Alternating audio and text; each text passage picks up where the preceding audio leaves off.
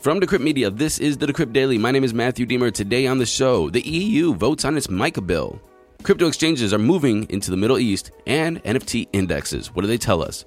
That's coming up today on the Decrypt Daily.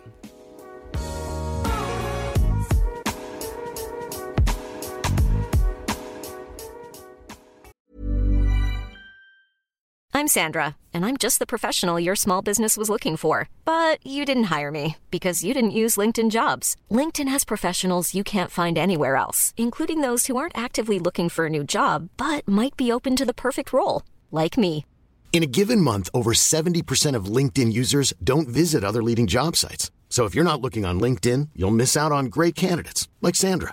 Start hiring professionals like a professional. Post your free job on linkedin.com/people today.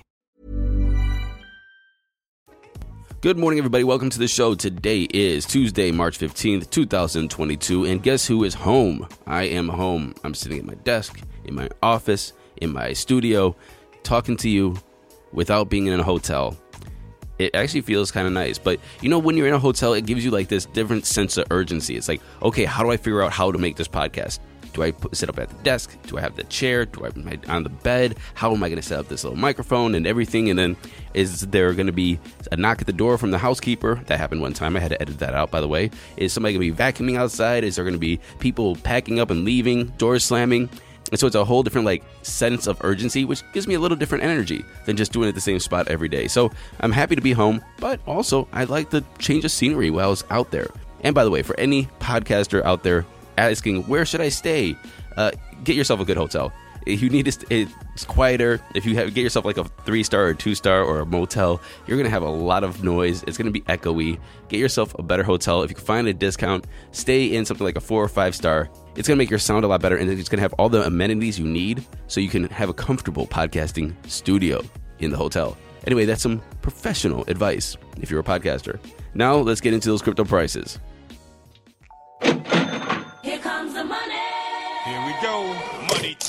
And I'm recording this at 10:43 Eastern Standard Time. We got Bitcoin sitting at $38,974, pretty much even for 24 hours. It's pretty much even every day. I don't know what happened. There's no trading. There's what's going on here.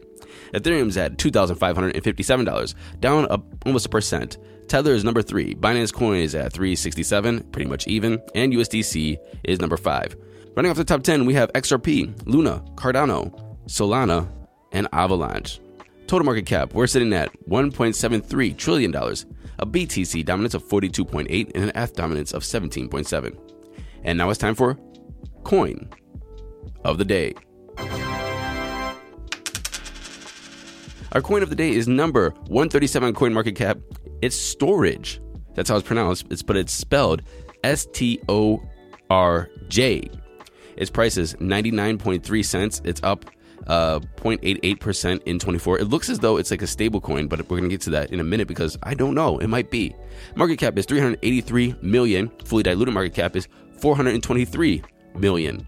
So it doesn't say how many supply is in circulation, but it's looking like, well, let's call it 80%.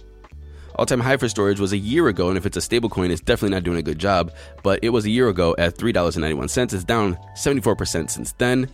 And all time low was 4.8 cents.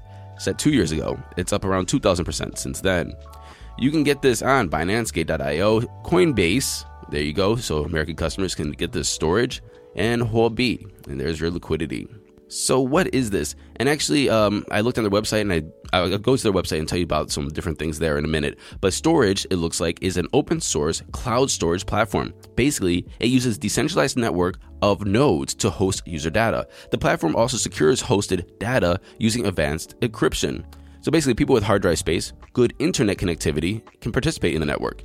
They become a unit to the network called a node, and the space providers are rewarded in Storj tokens. So basically, it looks as though that uh, it, if you have extra space on your computer, your laptop, your desktop, or whatever, you can rent it out. You can pimp out your storage to this decentralized cloud storage, cloud server system. If you want to use it, apparently 150 gigs is free per month. So 150 gigs of storage, 150 gigs of bandwidth per month is free for this system. And if you want to pay for the account, they call it a pro account, $4 per terabyte and $7 per terabyte of bandwidth. So they're trying to say it's transparent, they're trying to say it's affordable, they're trying to say it's fast, they're trying to say it's secure, and there's no hidden fees. That's Storj, number 137, on CoinMarketCap, ticker STORJ.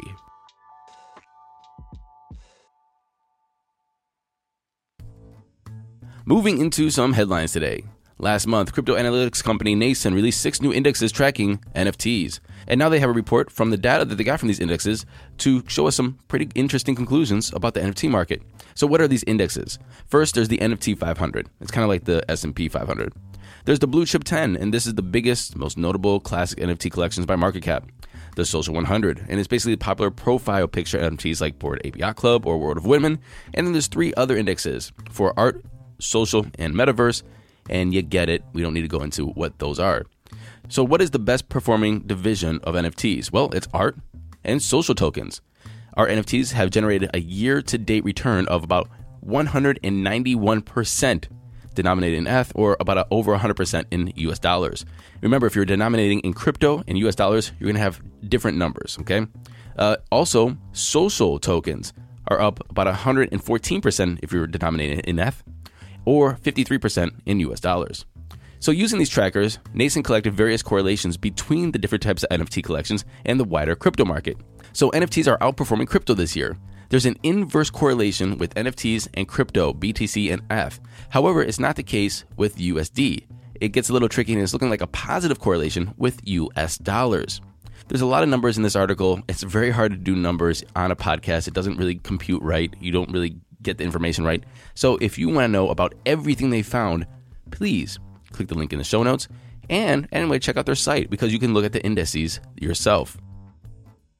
Cryptocurrency exchange Crypto.com has announced today that it has begun its initial phase of its exchange platform launch in the United States. The CEO of Crypto.com said this in a prepared statement We are excited to be expanding our offerings to professional traders to the U.S. According to a company statement, Crypto.com is now available to waitlist users with a rollout in place for the coming months. The waitlist, however, is only for U.S. institutional investors. Sad, but true. Another crypto exchange news crypto exchange FTX and Binance, they both gained licenses in the Middle East. Yesterday, FTX Europe announced that it has been licensed to establish and operate virtual asset exchanges and clearinghouse services in Dubai. Sam Bankman Fried, FTX CEO, said this FTX receiving this approval is a continuation of our mission to be at the forefront of licensing and regulation around the world. Also, yesterday, Binance announced that it has been granted a crypto asset server provider license from the Central Bank of Bahrain, or the CBB, to establish itself as a crypto asset service provider in the kingdom.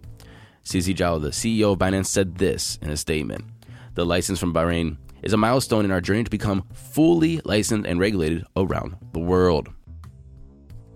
Bob Iger, the former CEO of Disney, he announced today on Twitter that he's joining the board of directors of Genies. It's a digital avatar platform built on the Flow blockchain, a protocol for NFT collectibles and large scale crypto games. Iger, he will serve an advisory role. In a tweet, Iger said, Thrilled to be joining the At Genies board of directors to help the CEO and company empower humans to create the mobile apps of Web3 avatar ecosystems. Since launching in December 2016, the Los Angeles based Genies has raised $100 million in funding, including a $65 million round in 2021, led by Miami Group. That same year, Genies signed partnerships with Universal Music Group and Warner Music Group to become the official providers of avatars and NFTs for artists at the music labels.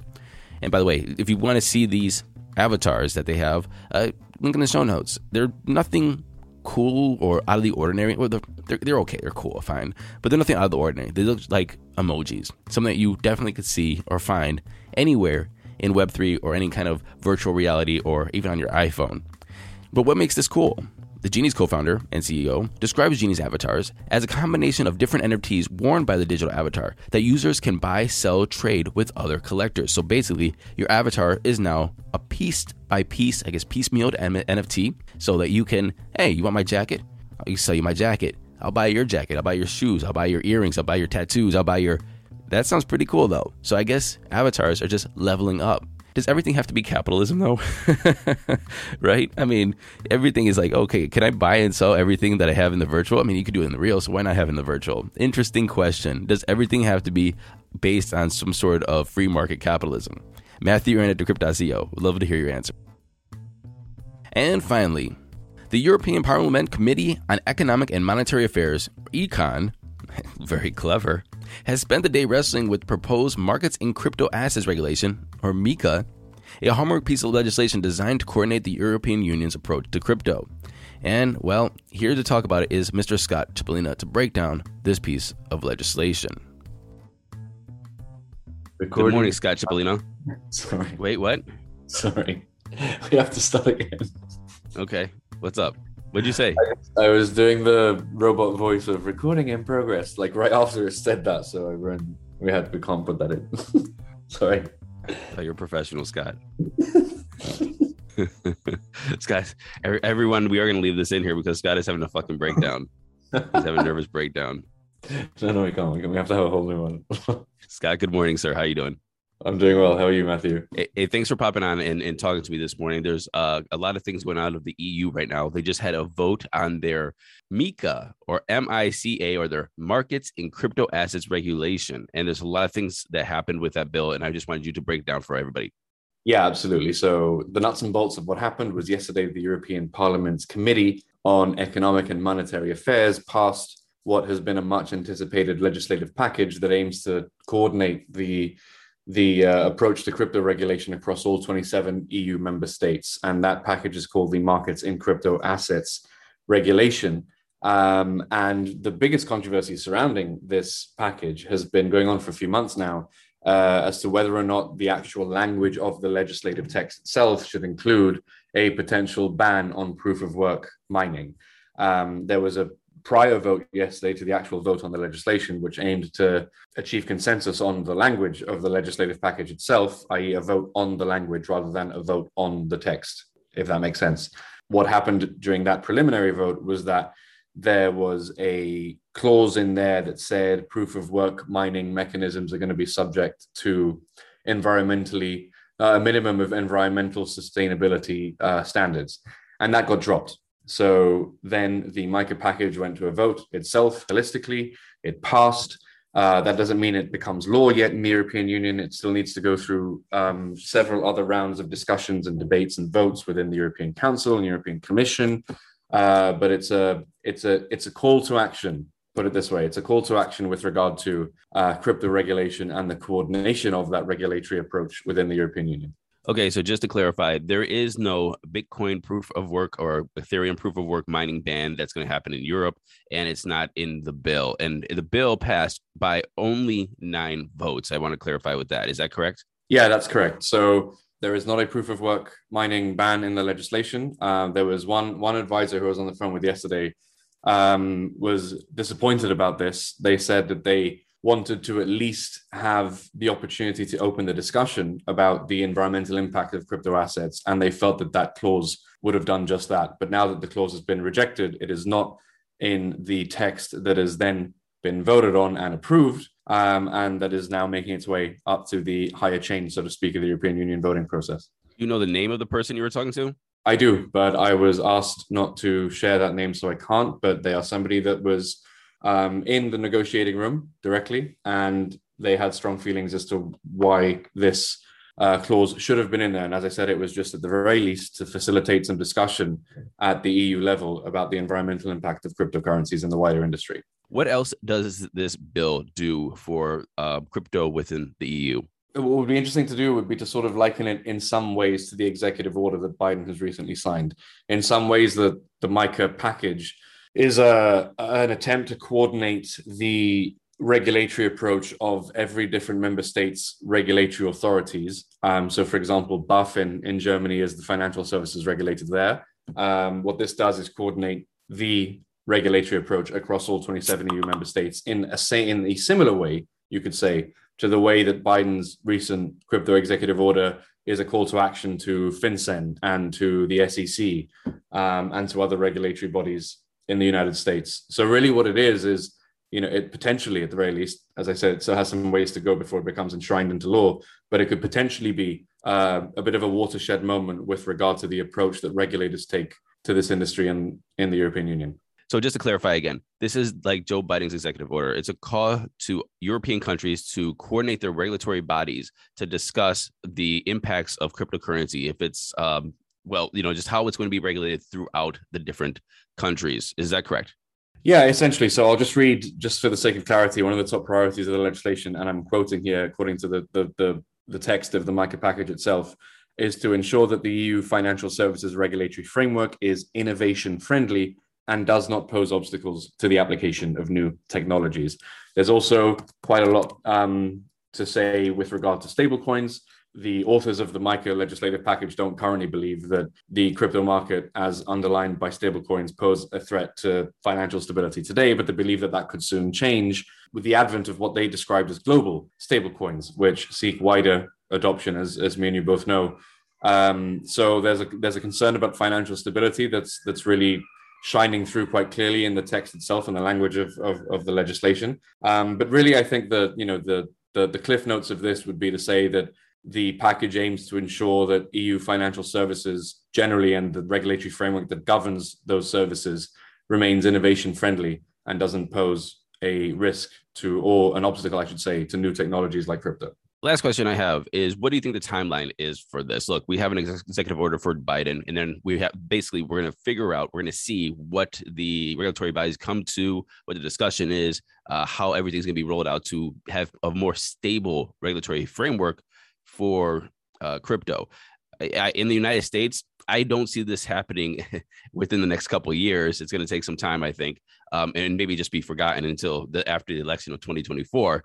Uh, what do you think the timeline is in the EU to have this all kind of like wrapped up into a package where everybody knows what's going on? It's very, very hard to say. I don't want to sound like I'm dodging the question, but the next steps, I'm just reading a couple of text messages that I got from from my source that's close to these negotiations. In Brussels, they mentioned that it's essentially still uncertain in terms of a timeline. What's next, potentially, is that this comes up for debate at the European Council. But again, there is no hardcore uh, hardcore deadline for this. Um, and as we've seen, there's been there's been a lot of controversy already, not only with regard to the proof of work blockchain ban um, that that was floated, let's say, or not floated, that very nearly got got um, concluded in, into the into the final text, but also the wider legislative package itself. The, the legislation passed with a 31 to 23 majority, de facto mining ban, as it's been described, passed um, or or was shut down by a majority of 32 to 23. So fairly similar figures there. So it, it remains to be seen. Um, the cliff notes to your answer there is that it's it's hard to pin down a timeline to this. The next step would be that discussions and debates continue at the European Council. But again, this is something that we don't have a, a specific timeline on. Scott Chipolina, thank you very much for breaking that down for us. All good. Anytime.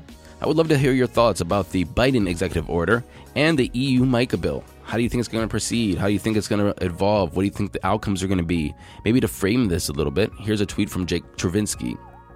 Make no mistake, if they manage to ban proof of work, they'll come for a proof of stake next, and every other Sybil resistance mechanism after that. This isn't about environmental impact, it's about the right of non state money to exist. Their strategy is divide and conquer. Let's not fall for it. Matthew Aaron at decrypt.co. Let me know what you think. Thank you very much for listening to this episode of the Decrypt Daily. My name is Matthew Diemer, and until tomorrow, happy hodling, everyone.